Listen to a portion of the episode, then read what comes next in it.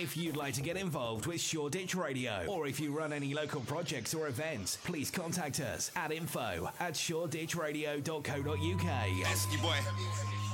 Dano. Out to all my people. Hello, we're Beanbark. Hi, this is Dean from Lois and the Love. This is Roman from Breton. I am Adam Fighting. I'm Orlando from the Maccabees. I am Colin Peters. I'm Lewis from Chapel Club. Hi, this is Guy from Zulu Winter. Hello, this is Carl Barat.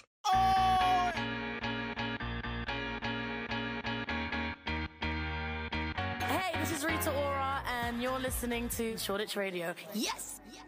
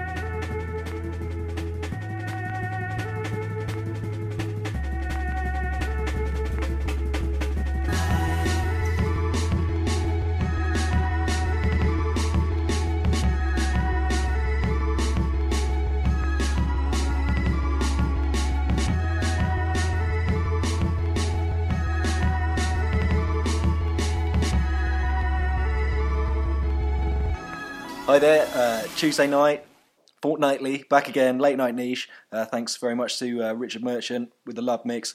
We're here for 2 hours, and we've got a couple of bangers coming up for you straight away. I'm Chris Marshall. I'm Joe Stevens. And I'm James Kruber. You just listened to Postal Service, I Anthem, and now it's New Politics, Everywhere I Go, and you're on Shoreditch Radio.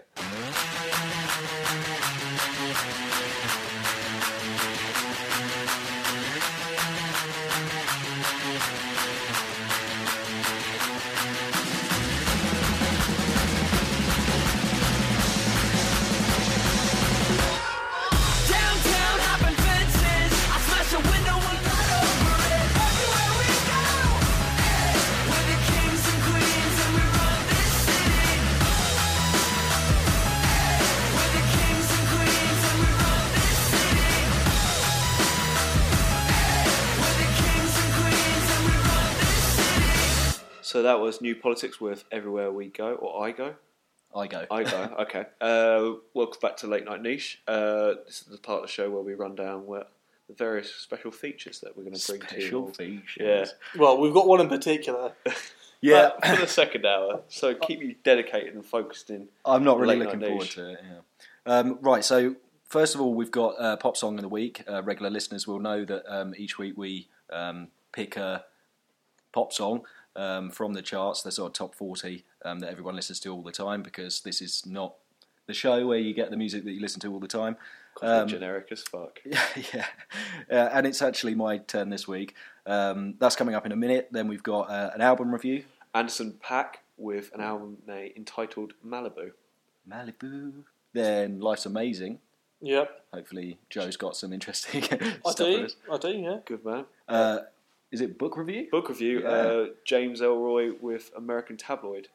Awesome. And then, like we said before, our special feature, which you're going to have to stick around to find out exactly what that is, but it's going to be interesting. Yeah, it's going to be pretty intense, I think. So, and also film review.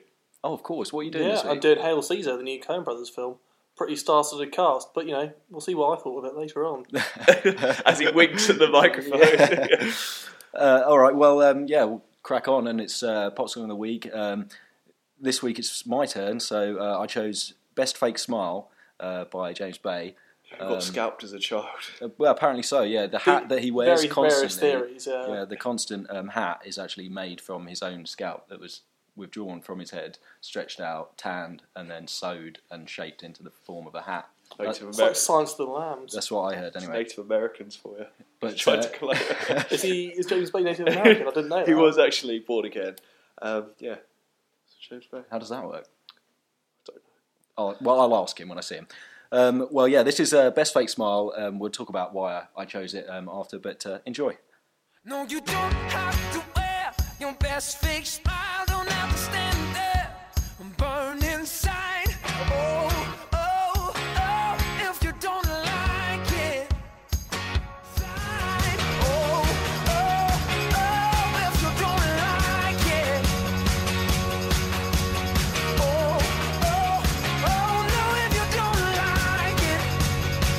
that was James Bay with Best Make Fake Smile.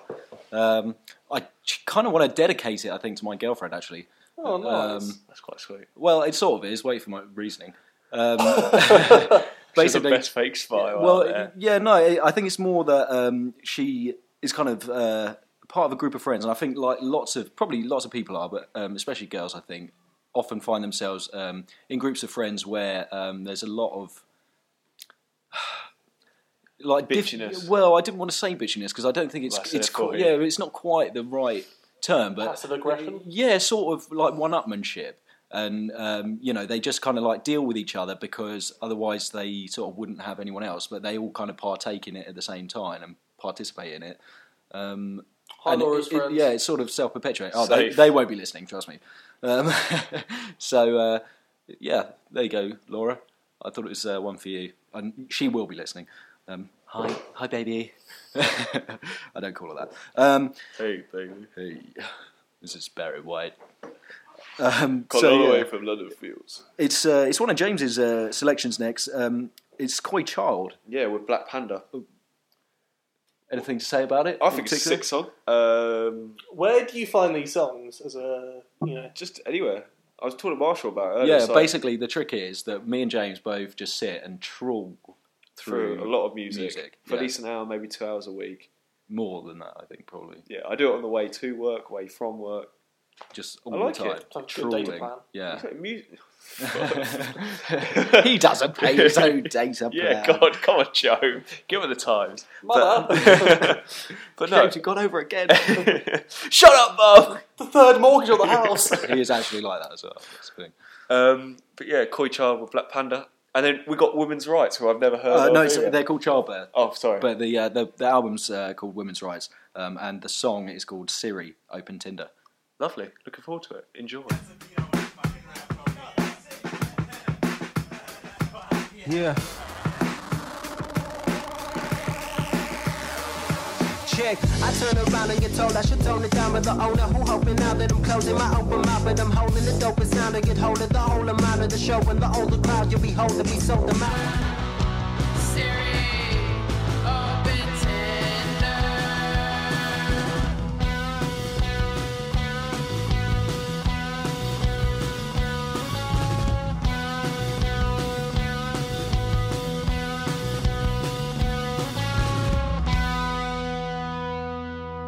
Right, yeah, that was Koi Child, and then Childbirth with Siri, Open Tinder. They're doing quite well, actually, Childbirth. Their new album, Women's Rights, is pretty funny, actually. But without further ado, Joe, film review. It's the film review, yeah. So Hail Caesar. This week on Tuesday with my Meerkat Movies, recommend it to anyone who wants to see films affordably, I saw Hail Caesar, which is the new film from the Coen Brothers. And they've been doing a bit. They wrote the script for Bridge of Spies. That's the one with Tom Hanks. Steven Spielberg directed. But this one is more kind of their comedy landscape because they do a lot of different films. They kind of from The Big Lebowski, which is kind of slightly absurdist stoner comedy, which I love, and No Country for Old Men, which is incredibly atmospheric. I wouldn't even say like thriller, kind of. Yeah, sort of. Thriller, drama. It's quite hard to describe, really. It's like spaghetti something. They always describe films like spaghetti westerns or something. It's like a spaghetti thriller or something like that. Because it's not really like a thriller, known thriller. But it's like, yeah, that's my input. Sorry. That's all right. But yeah, Hail Caesar revolves around Eddie Mannix, who is the head of production at a big studio in Hollywood. And kind of, head of production is his title, but he's a fixer, really. So there are a bunch of different films being shot around the place, including Hail Caesar, which is kind of 1950s, and it's based on 1950s, important to know, Swords and Sandals movie with George Clooney as its star, who's kind of, he's not particularly a great actor. Is he Caesar? No, he's not Caesar. He's like he's like a Roman centurion. Okay. Who kind of finds Jesus and turns into a Christian. But he gets kidnapped by a mysterious group. I won't give away fairly early on. So that's one plot line that Eddie Mannix, played by Josh Brolin, has to try and fetch him back. Josh Brolin? Yeah. Yeah, he is. And that's one of the better parts of the film, actually. He kind of keeps it all grounded. He's like an everyman actor, isn't he? He's like kind of... He is, yeah. He's a curious actor, actually. Yeah. I quite like him, but he's quite hard to... He's not kind of... He's not a star. He's not kind of particularly charismatic either, I think. But he's... I think he's good in these roles where he's kind of... As a straight man, he kind of holds it all together. So you've got that story going on. You've got Ralph Fiennes, who plays kind of costume drama, parlour room director, Lawrence Lawrence. Oh, my God. Takes himself very seriously, and he's been landed with a Western star to star in his parlour room drama, and this kind of Western guy who does nothing apart from like backflip off horses and shoot guns and can't really act at all in this kind of very dialogue heavy. And that's my favourite strand. That's really funny actually, those two interactions. And the guy who plays Hobie, he's the sort of cowboy. Yeah, the cowboy is the best thing about the film. He's very, very funny. Alden Ehrenreich or whatever his name is. Yeah, exactly. I think he's got a big future ahead of him.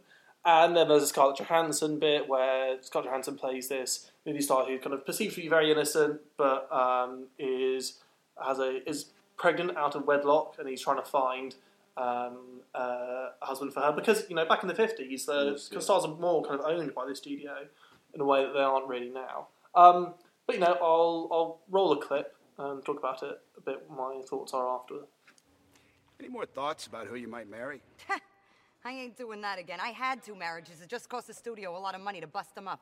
Well, we had to have those annulled. One was to a minor mob figure. Vince was not minor. And Buddy Flynn was a band leader with a long history of narcotic use. Yeah, that's what I'm saying. They were both louses. Marrying a third louse ain't gonna do me no good. I've offered you some very suitable, clean young men. Pretty boys, saps and swishes. What, you think if there wasn't a good, reliable man, I wouldn't have grabbed him? What about Arn Sesslum? He is the father, isn't he? Yeah. A marriage doesn't have to last forever, but Deanna, having a child without a father would present a public relations problem for the studio. The aquatic pictures do very nicely for us. So you go and strap on a fish ass and marry Arnie Sesslum. The pictures do well for all of us, and it's a tribute to you. The public loves you because they know how innocent you are. That's true. Let me see if Arn is open to matrimony. You sure he's the father? Yeah, absolutely he's the father, yes. Pretty sure. So that was a clip from Hail Caesar, and thanks to the YouTube channel Movie Clips Coming Soon. That's Movie Clips, one word. I don't know what I have to say to like cover the rights or anything. So I thought I enjoyed it in parts, but for me it was a bit too kind of disparate, really. I think that's kind of the point, in that he's trying to tie together all this stuff, but it was too disparate, and it wasn't quite as funny as it could have been. I think it could have been a bit snappier. I think that's like a classic Coen Brothers problem, though.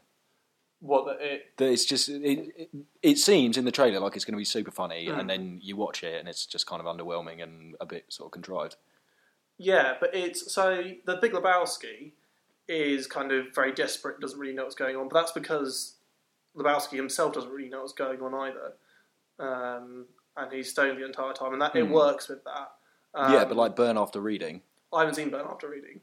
Don't bother. I thought it was quite good. There's like two funny bits in the film, though, really. Yeah, but it's the whole thing. I personally quite enjoyed it. I suppose it's what you go for, but... Exactly. I think seeing the trailer for Hail Caesar, it's if you don't like Burn After Reading, I think it's probably going to be a similar outing for you. I'm quite looking forward to seeing it. It's got quite a mixed reaction. On my another one of my podcasts... Go on, Joe. Big up, Joe. Go on. Use his time. My co-host on that reviewed it, and he really liked it. So I thought, I'll go and see it. And a colleague of mine at work said she saw it and didn't really like it at all. So it's dividing opinion. So go see it, see what you think. It's not a bad film. I had quite high expectations, I guess. And the other thing I found is I think I was told too much about it. Not what I've told you, but I heard like a bunch of clips and stuff. And one of the main gags is a clip that's going around a lot. So I try not to use that here. How considerate. I want to look after our listeners, don't I? But yeah, the Ralph Fiennes Hobie bit I've seen that is the best bit. Their kind of their storyline. But yeah, no, go see it if you want. Not one of the Coen Brothers' best films, but better than Grimsby, which I saw a couple of weeks ago as well. Didn't rate it. Is that just like farcical? Is it just like... Well, farcical implies it's like... Funny. Yeah. So not funny. It's funny in bits, but I think Sacha Baron Cohen can be really funny and really clever. And this is just kind of trying to make you kind of gross out the most possible. Like, oh, I can't believe he's done that, rather than kind of make you question. Like more than Borat? Yeah, no, because Borat, the funny thing about Borat is it's watching other people's uncomfortability. Like, yeah, I suppose so. Watching other people, like, shriek in horror is reacting. Him and Azamat run through hotels naked. Various different hotels, because they couldn't shoot it all in one. What's the other one? Bruno. Yeah, because they kept being kicked out, didn't they? Yeah. Yeah, I think Borat is his best film. I think The Dictator's better than it as well. And I thought The Dictator was okay. Shy. Yeah, I don't think it was that good. Yeah. But yeah, that's the film review. Cheers, Joe. That was really good. Nice one. Oh, and you kept it inside the time. Good. Well, it makes a change. We've got Brigitte... pretty much. We got Brigitte Fontaine coming up in a sec. Mm-hmm. But I feel like we should have an honourable mention to last week. Regular listeners will know that we had a caption competition, a giveaway. We had a stab vest for you to win. No one bothered to write on the caption thing, so I'm just keeping it, basically. I mean, I say they didn't bother. We didn't bother putting the caption up, the picture up, so you couldn't. But it's basically we just lied to you. I was just going to keep it the whole time anyway. It's really warm, but we drew you in and lied to you basically. So it's like a really safe gilet. Yeah, so Joe cares for you. I don't give a shit. Brigitte Fontaine with Luke Goudreau. Yeah, and the Art Ensemble of Chicago. Flamber la ville, tu méfiais. La vie est une foire, j'ai mis ma robe en moire. Mon frère est un raté car il est décédé.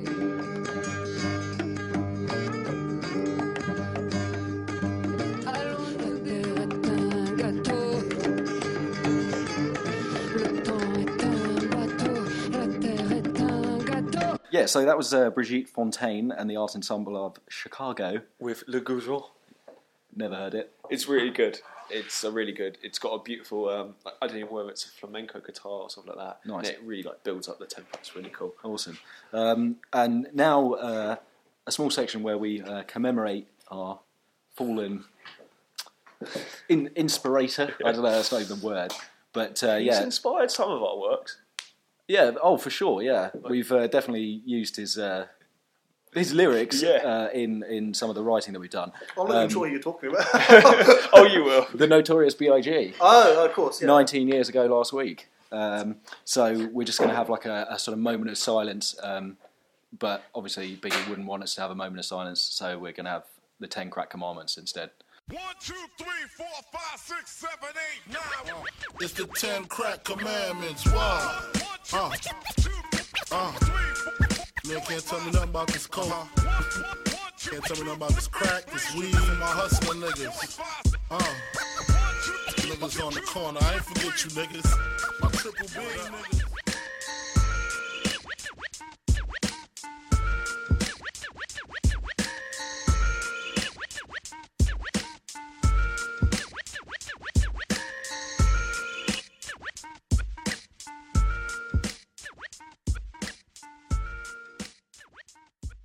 Okay, well, that was 10 crack commandments by Notorious B.I.G. Notorious. Now it's Life is Amazing. Life's Amazing here on Shoreditch Radio. Yeah. Do you want to kick us off, Joe, with some interesting factoid? This is basically the section of the show where we, celebrate all the awesome things in life and in the world around us. You've got to kick off and finish it, probably. Yeah, we basically are super lazy and haven't bothered to find anything. I found a small thing, but it's not very interesting. So, Joe, wow us. Mine's a bit longer. So it's a story about a guy sticking to the man. Cheers, James. And it's that far. So Marshall, on with your show. No. So this was about a guy called Patrick Combs, who lived in the States. Probably still does. But in 1995, when people were getting a lot of like physical junk mail, and in an effort to try and kind of step up its notice, because you just get junk mail, you throw it in the bin, but if it's, advertised as a bill... Like a bill through the local government or whatever. Yeah, like late notice, you have to open this, and it kind of disguises something else, or as a cheque. And this is kind of, you've got to remember this is like the mid-90s, so this is kind of when it's happening. We're all used to kind of ridiculous Viagra stuff, or at work I get like, here's your invoice type spam come through on email. Yeah. But this is when it's first happening.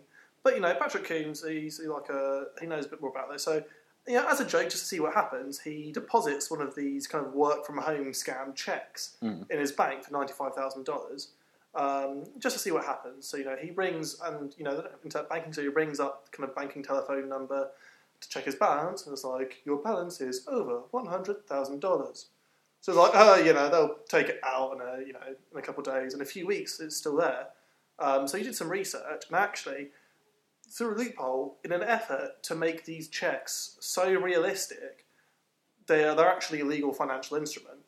So he quickly made sure he, like, withdrew the money and put it in a safe deposit box. Yeah. And then the bank realised this, but had run out of time. So there's like a window of opportunity. And obviously the company has definitely doesn't have the money to cash this check at all. Yeah.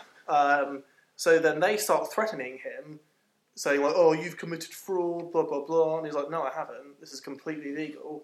And there's like a bank guy saying he's going to like drill open his safe deposit box to get the money out.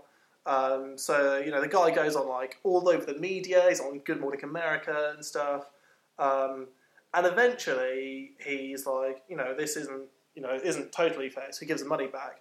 Only after he gets, like, a written apology from the bank, saying they act like dicks. Yeah. And B, so the bank is saying, because it says, so the junk mail company thought, because they wrote non-negotiable in tiny, like, letters in the corner, yeah, it didn't make it cashable, it did. So, but just to, like, stick it to the banks, who were also saying, the non-negotiable thing means you can't check it. Also wrote non-negotiable when he wrote the check back, and the bank obviously took it, no question. Nice. So yeah, that's my... I definitely wouldn't have given the money back. I also would have run around and like gone through all of my neighbours' bins and whipped out all of their junk mail checks, cashed them all at once. But yeah, that's incredible. Yeah. When was this, 95? Yeah, 95, yeah. Amazing. My literally, mine's slightly different.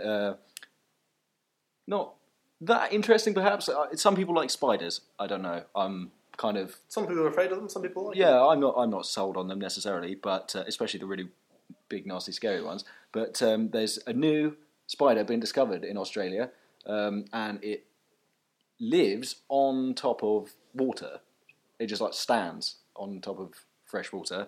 And when fish or insects or birds or whatever touch the water, it feels the ripples, as a normal spider would feel the ripples on its web through its legs, and it runs out across the water, on the surface of the water, and will dive down into the water and catch whatever this thing is that's made the ripple, and then swim back underwater to its place where it chills out near the bank, and devours its food on the side. And it eats fish, it eats birds. So how big is this spider?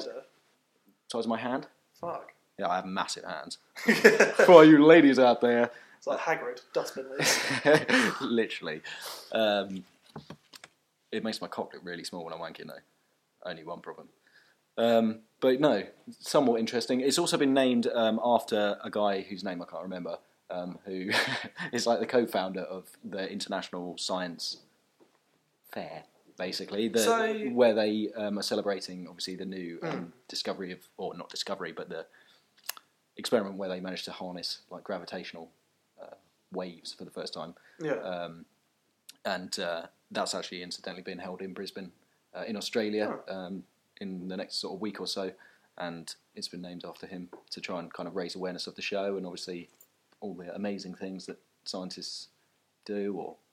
We sometimes speak about on the radio every couple of weeks. Thank you, unknown man. Yeah. So just to kind of clarify about the spider, so it sits like on the bank. Yeah, no, it sits on the water, like near the bank. On a web? No, just on its feet. Does it hover? No. Can it fly? It sits, if you've ever seen like a water boatman or whatever. Yeah, is it like that? Yeah, where it literally will sit on the... it's kind of had pads for feet. What do you call it? Like the surface tension of the water. Surface tension. Yeah. It will sit on top of it and then like run out across it. But when it gets to the point of the impact entry, it can obviously like feel via the ripples where the point of entry of whatever it is, and then it dives down underwater, catches the thing, and swims back underwater to where it comes from, and then. Will it get cold? Apparently not. I suppose it's quite warm in Australia, so. That's interesting though. I don't know like how one insect masters like surface tension, Jesus, water running, and others don't. It's amazing, Joe. It is amazing. Some might say it's amazing. Have you got anything this week, James? Has he fuck? Well, no. Fuzzy duck. Yeah, it is not. No, he's kind of picking his nose and shaking his head. So I think that probably means probably not. No. Okay. Well, that was Life's Amazing. Do you want to do the jingle, James? You can. No. No. What? Okay. Well, life is amazing. That's my impression of James. It's not very good. But yeah, without further ado. So we've got Mac DeMarco with Dreaming and Lou Reed with Walk on the Wild Side.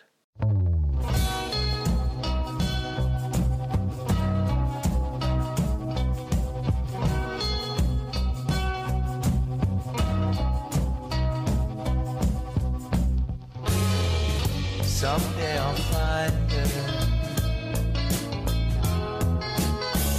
and I'm still reminded. Maybe she's best in dreams. She's still the best I've seen. Walk on the wild side. I said, hey, honey. Take a walk on the wild side, and the colored girls say, do do do do do do do do do do do do do do do do do do do do do do.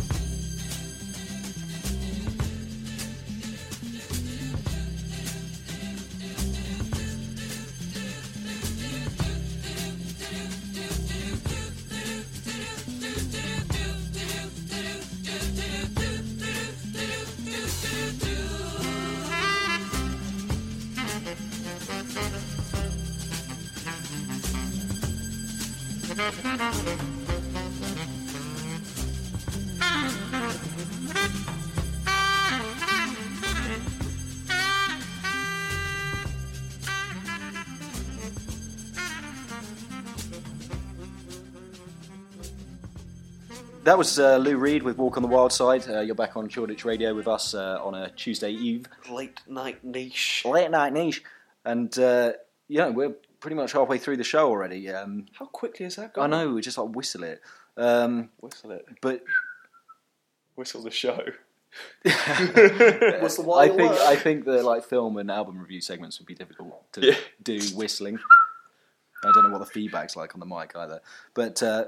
incidentally, we do still have the album review coming up, and a book review, and a special feature. I don't know how what's the album, James? It's Anderson .Paak with Malibu. I don't know if we're going to be able to do the book review after the special feature because I just think we're going to be fucking exhausted, and one of us is going to be like halfway to hospital. Well, listeners are like, what on earth? What's happening? Oh, you'll find out soon. You will find out soon enough. Well, we'll decide whether or not to do the book review before or after the special feature. What's the book review? James Ellroy with American Tabloid. Awesome. And right now it's Protoje with a J and a song called Who Knows. How edgy. And it's a Protoje, eh? Yeah. Chronics are where you say, eh? Yeah.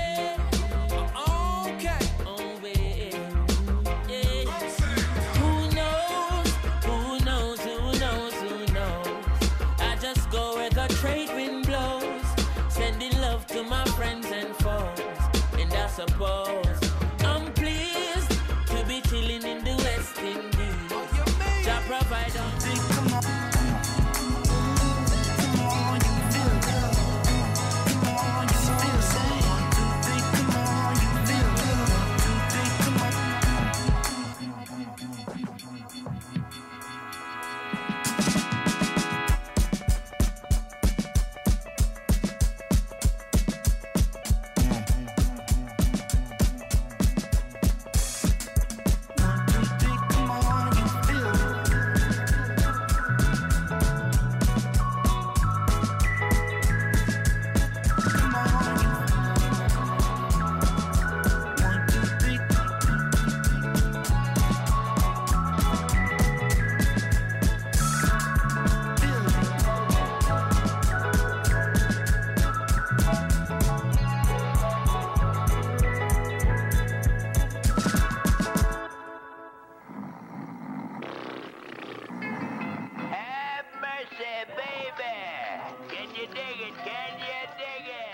So, welcome back, listeners. We had A Parking Lot by Anderson .Paak, whereas before that we had Protoje with Who Knows. Yeah. So, Parking Lot by Anderson .Paak. This is my time in the show when I discuss what music I've been listening to recently. And it's been a while. I really apologise, listeners, but I haven't had anything like worthy I feel that's actually... And this is a man who listens to an album a day, yeah, at least. But nothing's kind of like taken my fancy and given me like due reason or like anything to want to write about or to actually do. So, like any good artist. Yeah. So this is Anderson .Paak with his second album, Malibu. He's an LA local. He's done two albums, I said just a minute ago. His first called Venice and this one called Malibu. So you're getting a kind of LA vibe that he's giving off. His like backstory is he was like a drummer. He'd done his rounds like with American Idol, if anyone knows who this is, Haley Reinhart or something like that. No. Before he had his kind of big break in music, which I'll go and discuss in a minute, he worked on a ganj farm in Santa Barbara, got let go unfortunately, and then decided to focus on music. How do you get into farming marijuana? And like made redundant. Yeah, I know. That was the thing that crazy how like official it package. That's what when I read it on Wikipedia, it was like, and it was just like surprisingly let go from his job. I was like, okay, yeah, there's something behind this. That is, he needed to listen to Biggie. Yeah, with the 10 Great Commandments. And then his kind of like big break when he kind of hit. He's obviously not huge, like big now, but like I have high hopes for him eventually. But his big break came when he worked on 6 songs of Dre's Compton album. And so kind of gave him a leg up in the industry and he's got his name out there. And here we are, me listening to Malibu. Some white kid from Watford, all the way from LA. So I think quite stylistically, he reminds me, his vocals remind me of like Kendrick Lamar, kind of his singing, speaking kind of nature. But then musically and lyrically, like the nature of beats is quite minimalist and melancholic. And it's the focus is more predominantly on its flow. But it accompanies it well at the same time. It doesn't like take anything away from one another. They both kind of suit together. And I describe the album as kind of like, reminds me of an album you'd play like going on the journey to the beach. And I think that's what probably the vibe he's giving off. So like good vibrations and feels from the album entirety. Like it's quite a happy album. It's quite like, I don't know, there's some songs in there I felt quite beautiful. So I was quite happy about it. I describe it quite psychedelic. You got the kind of like that LA kind of like, everything is so like he's waving his hands. Yeah, around. Just like it's like psychedelic R&B. So it's kind of like his counterparts like Childish Gambino and Miguel. Nature and lyrics are quite like standard. It's like LA life. It's like drawn from like his experiences of like sex, love, drugs, all kind of like life being made redundant. Yeah, marijuana farm. Yeah. It's quite a short album review because I really hope people do listen to it because I think this guy is going to be quite big. I think he's got something about him that's potentially could set him apart from his, like, as I said, other people, like Childish Gambino and stuff like that. There's something about him that kind of, I don't know, it drew me in a bit more and it made me a bit more interested in the stuff. I'd say it's definitely, I'd recommend it listening to it on a hot summer's day, because I think, or any, so you get fucking, yeah, but I think this could be a big song in this album in the summer. It's like, just feels like sun-drenched, like, quite beautiful songs, and it's just like, I don't know, it works well. Like you were in Malibu. Yeah, effectively, it makes you feel like, yeah, I'm in LA just jamming out with everyone, and it's good. And so I hope to hear more from him. And this song called, I think fucking knows. Is it Room in Here? It's called Room in Here, and it features The Game. And it's a nice. Yeah, haven't heard much from The Game in quite some time. That is exactly what I was hoping you'd say. Curious. It was like I used to associate The Game with like, you know, being a blood, and he's just like gangster, gangster, gangster. But his like little bit, it's quite like sweet and it's quite well composed. Like, I didn't think he actually had talent as a, but he's really he's a pretty good rapper actually. Yeah, yeah. But he did get bogged down, I think, in the sort of gangster vibes, Rick Ross kind of 50 Cent. Yeah, but yeah, hope till they fell out. Hope 50 Cent as well, incidentally, in the news. I don't know if you guys have heard about this. Fake money. With his fake money, oh my god! So basically, listeners, if you haven't heard about this, he has been going through some pretty difficult times with the IRS, trying to pay back his tax debt. But every day he still takes pictures for Instagram and whatever of him basically throwing piles of cash around. So clearly, image, yeah. So clearly the IRS, you know, weren't really happy with him having loads of cash around, considering he owes them a bunch of money. So they asked him about it. He then said, "Well, it's not real money, it's just fake money because, you know, it's all about the brand. And they said, well, that's okay, but then it turns out it's not actually legal to have that much fake money. Yeah, just lying around. Why would you have it lying around? Surely, like, you'd be using it or something else. Yeah, you have to have like a kind of legitimate reason for it. I'm sure if he'd gone through the right channels, his as a prop, yeah, like his branding stuff would probably be a legitimate reason. But considering that he hasn't, I think there are federal agents who, you know, be more interested. Yeah. Are kind of annoyed about it. But yeah, without further ado, Anderson .Paak with Room in Here featuring Guide Surfing. What do you think about love, for instance? I don't think about it. I take it. Baby, there's room in here. Just enough for two in here. Ain't nobody but you and me in here. Yeah. What can we do in here? What can we do? What can we do? I want you by my lonesome, above this crowded space.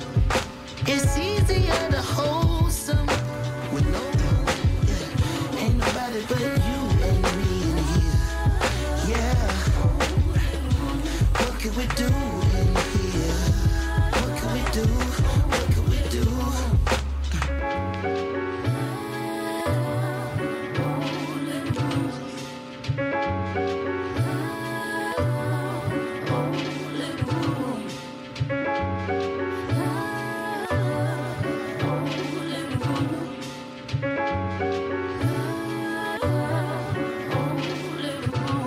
Right, so that was Anderson .Paak featuring The Game with the song Room in Here from his new album Malibu.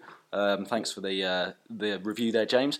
You're listening to Late Night Niche on Shoreditch Radio, and if you're a regular listener, you will know that despite the somewhat artsy kind of review nature of the show, there's normally something kind of weird that goes on, whether it be, like we mentioned earlier, the Stab Vest giveaway or the drinking games from last week or...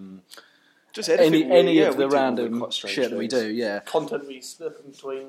Yeah, so we're not going to let you down. In fact, I think probably we're stepping it up to a whole new level with this one. That's one way of putting it. Yeah. So I was looking forward to. So this is a Leicester-based game. You know, if you're born in the LC, yeah. If you have a connection to Liberty City, then you will definitely relate to this one. It's kind of a pretty laddish game, I would say. I'm not sure how many girls play it, maybe. Can you imagine? I think there would be pretty savage connotations. Basically, the game is called Shirts Off, Slap Off. Right, so... we'll see how it works on the radio. Yeah, basically the idea is that we all take our shirts off and then take it in turns to slap each other's chests or stomachs or backs, completely shoulders. Completely unprotected. Completely unprotected backs and shoulders and chest and tummy until somebody caves. That's the game. Would that be physically, emotionally, or mentally? Just any of the above, yeah. So, without further ado, this is Shirts Off, Slap Off on Shoreditch Radio. This is going to get so real so fast. This game does potentially draw blood. Just so we're clear. Del, the producer, just pops his head out the door. Yeah, we've been left unattended here. He's going to regret it. Yeah, why would he do that? We got absolutely rat-arsed on the radio last week. All the listeners will know. And incidentally, you can actually catch that on our podcast that's on iTunes or Mixcloud, yeah, or you know, just pop round to mine. We'll, you know, bring a bottle and we'll go for it. Okay. Oh, fuck. Oh, God. Here we go. So, who's going first? Good. Right. Okay. I'll take the first one. Off of.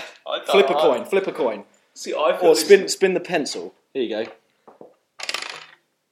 Oh, no. Right. Okay. So, I've landed on James. He is the reigning champion of Shirts Off, Slap Off. I think that signs how stupid I actually am. Oh my God, this is going to fucking hurt. Right, okay. I don't actually want to do... I feel like this is bad, doing this.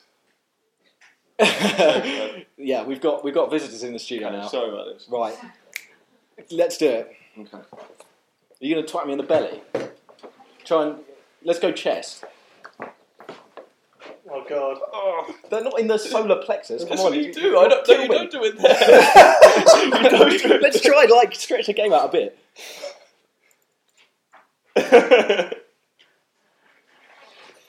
Are you fucking... Oh, what are you doing? You're covering. I didn't cover.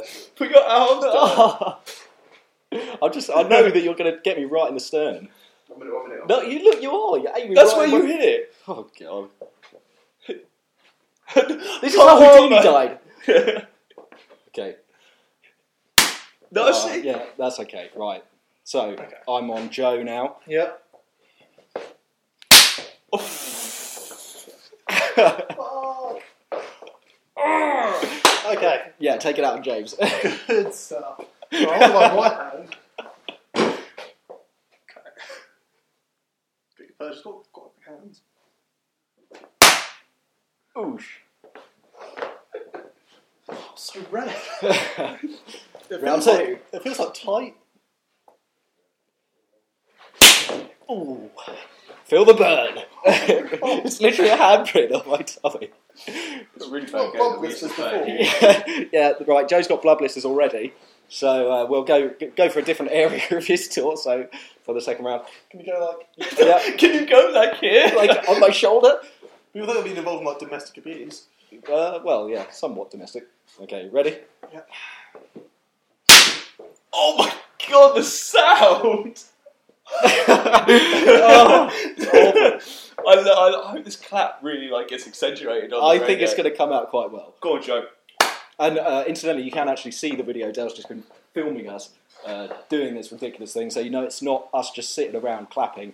This is really happening. The pictures will go on Facebook later. No, Joe, not on my fucking tip.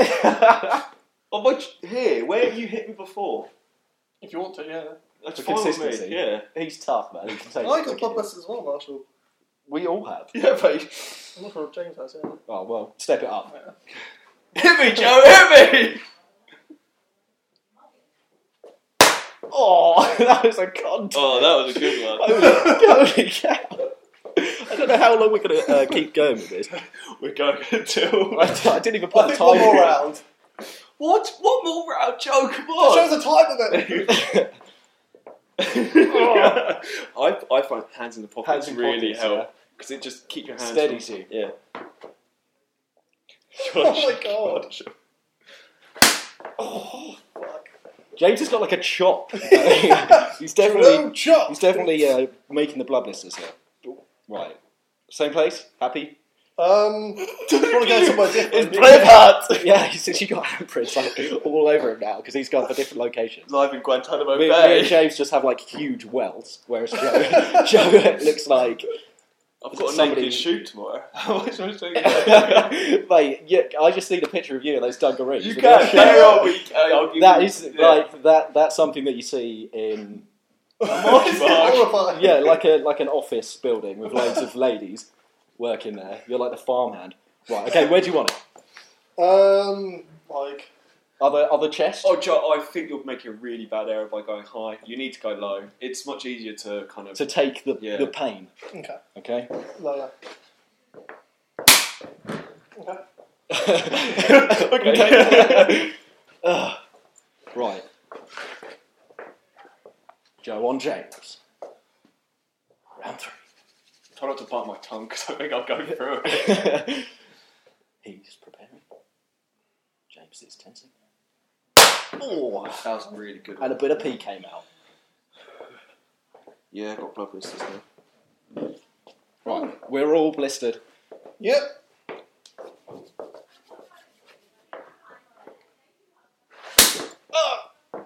That was a whipper. That was. Okay, still in it. Round four. I'm watching Joe and I'm like. I'm getting uncomfortable by the sight of his agitation. Yeah, you look so uncomfortable right now. This is. I think we're really going above and beyond for the listeners this week. Yeah. Oh, fuck, man. Oh, right. I've got trap marks. Last round. Yeah. Oh! Well, yeah. We can't go on. The show must go on. Yeah, the point. We still got a book review to do. Yeah. This is so much fun. Like I say, the weirdest art show you'll ever listen to. You hit me, I hit James. It's done. Okay. What? Oh, yeah. Okay.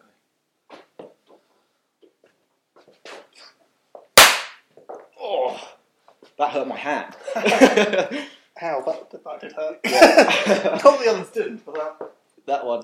It feels like tight. Yeah, it's weird. That's what it feels after. Right. It's really cold in here. It is quite cold, isn't it? I'm confident.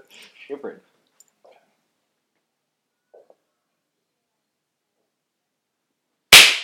Oh, that hurt my ear. The look of composure on James's face is literally awe-inspiring. He just looks so just chilled out, like he's waiting at the bus stop. All right, well that was shirts off. Well, thanks guys. Yeah, I feel like you could take a picture. Yeah, well I think we should take a picture of. We should get like Dell to get a group photo. Yeah.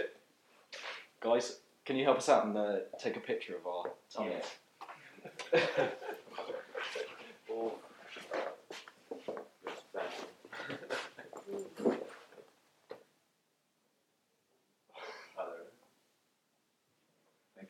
Thank you very much. That's our picture for the website, yeah.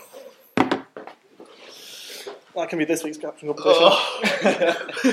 Yeah, that's actually really good. Well, that was a successful feature, I think. So, thanks, listeners, for bearing with us. And thank you to our participants. Chilies on our bellies. That was the alternative plan. I've actually got a really good idea for a feature next week, so... Stay tuned. There's going to be a great one, and it's going to basically involve James wigging out, like hardcore style. On with the book review. Yeah. Beep. Oh, great. I think it always looks worse than it is. Yeah. Of course it does. It's like, we're not dying. There's like something about... I don't know what it is. It's about... the fingers when they like pinch. You get like a black man's pinch. Finish one off. I'm your imam. That's not okay.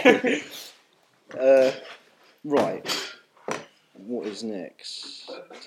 Pavement, we are. Have you seen it? Why you thought you leave us alone after what the hell? Okay, so yeah, that went pretty well. We're all alive. Just about. Somewhat injured. But crack on with the show. Book review next. But first, we've got Protoje. Protoje? Oh, no, dude. Pavement with We Are On About Is, yeah. And Scroobius Pip with The Struggle. The Struggle. That is a great song. And we sorted that out. It's really good. I've seen him live a few times as well. Out beyond the call of duty, hold your instincts hostage and stick near me. Let's drink a toast. The most I can stand to cry about the mental energy you wasted on this wedding invitation. Let's thank the host. You've been such a great host. The roast was just so perfectly prepared. Blood on the easel. My name is Johnny Depp, and I kill people. The fear, the scream, the struggle, the shock. The fear, the scream, the struggle, the shock. The fear, the scream, the struggle, the shock. The fear, the scream, the struggle, the shock. The fear, the scream, the struggle, the shock. The fear, the scream, the struggle, the struggle. The fear, the scream, the struggle, the shock. The fear, the scream, the struggle, the struggle. The fear, the scream, the struggle, the shock. The fear, the scream, the struggle, the struggle. The fear, the scream, the struggle, the shock. The fear, the scream, the struggle, the struggle, the struggle. Yeah. So that was Scroobius Pip with The Struggle. Don't know if Johnny Depp is actually a murderer. Might be. Might not be. So, without further ado, James, book review. Yeah, I'll make it short and sweet, but I wish I had more time. Just go for it. So I can't do anything about it. We should brutalise each other's bellies. Exactly. So the book I'm discussing is by an American writer called James Ellroy, who focuses in kind of the crime genre. A book called American Tabloid by the crime writer James Ellroy. And it's one of three in a series of books discussing or talking about American life in the late 50s and going through the 60s. And so it basically focuses on three characters as they kind of travel through or go through kind of American political life and social life in that period. So they encounter people like JFK. And it's all these characters who are kind of intertwined with the fate of America. Mm-hmm. So they're kind of involved in JFK's assassination, Howard Hughes taking over Las Vegas, heroin from Cuba and stuff like that, like all this stuff.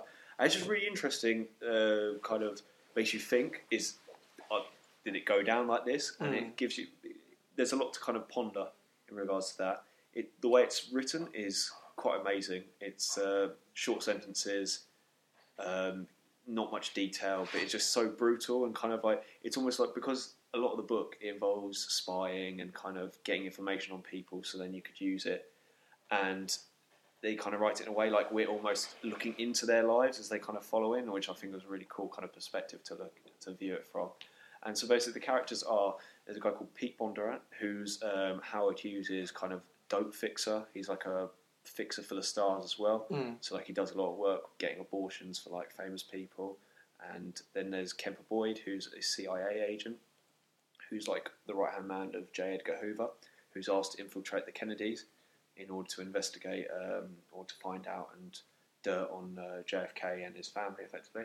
And then there's a lawyer called Ward Little, who is kind of a very idealistic man who as you read the book, you kind of watch his kind of fall and his fall from grace. And like, it's interesting to see how the different characters kind of almost swap roles. So it's almost like one person is this moral crusader, but then maybe as the book continues, or it changes, and you can never make a film with it because it's so like stylistically it bounces off so many different things. But it's amazing. It's really good. So I'd recommend anyone interested in that kind of period of America. And it introduced me the idea. What are the other books in the series? The other books are... I've got the other one. The Cold 6000, which is the second book, which focuses in the years after Kennedy's assassination. So kind of goes into the mob and Las Vegas and... Vietnam at all? Vietnam, yes. And how the CIA used heroin fields from there to fund groups of like anti-Castro forces in the preparation of hopeful... invasion of the country and to establish American supporters. But yeah, it's really interesting. It's pretty hard hitting. Like they don't pull any punches, and it's quite like it's grim. And the reality is that politics is a very, very murky world, and a lot of characters. Which I did a bit of research, and like Joe Kennedy, JFK's dad, was a pretty dodgy man. Yeah, a nasty bloke, wasn't he? Yeah, there's some and. It's all very connected, like the mob, and it just makes it does make you think about how does one get into power and what does power. I think those kind of backward-looking books in that kind of vein are really interesting because they make you think a bit more about what's going on now in the time that you live in and wonder what things behind the scenes.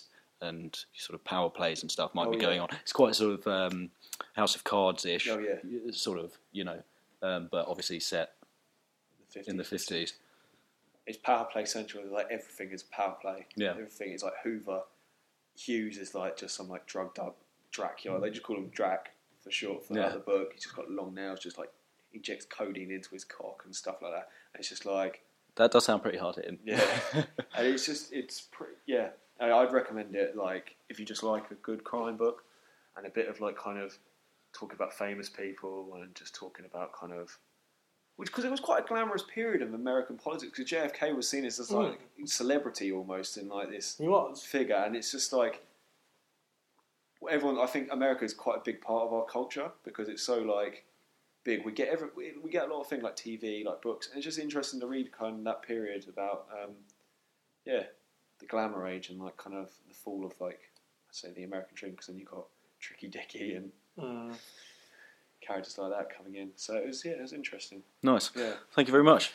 I think we've not got very much more left to go. No. But obviously, do tune in a couple of weeks' time when we'll be back here on Shoreditch Radio, Tuesday, 9 p.m. Also, like we said before, you can listen on Mixcloud or to the iTunes, podcast on iTunes, and obviously find us on Facebook. You'll see the video there of Shirts Off Slap Off. It's a sight to behold. You'll also see pictures of the aftermath of Shirts Off Slap Off, which is a sight to behold. It looks worse than it is. Yeah, I mean it hurts, but it looks really bad. Yeah. So yeah, pretty much. Not a lot left. Taishi, is that how you say it? Yeah, Taishi. Taishi with basically. Nice.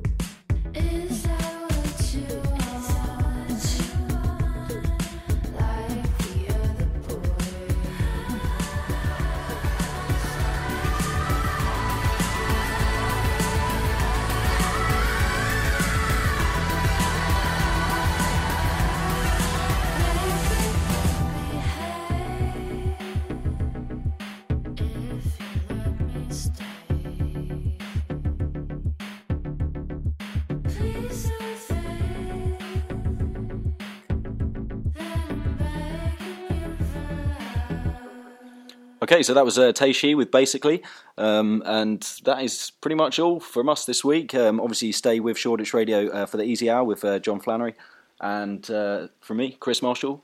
I've been Joe Stevens. And myself, James Creever. Have a lovely evening. We'll leave you with George Harrison, Stuck Inside a Cloud, which he kind of wrote when he was dying of cancer, and it's a rare glimpse into... the workings of a person's mind towards the end of their life, and I think it's a really candid and interesting song.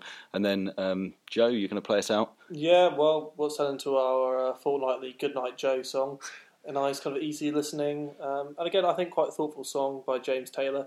I'd listen around for other kind of covers that I thought might be interesting, but I thought the original was still definitely the best, and you can't add much to it. Awesome. Night, guys.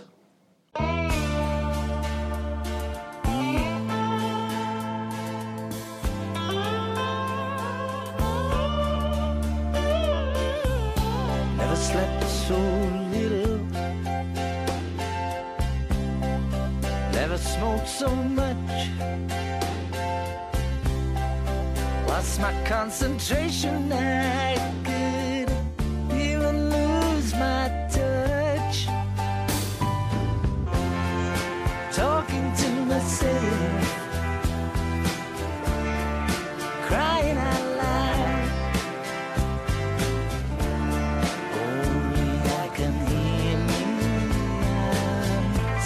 Inside a cloud.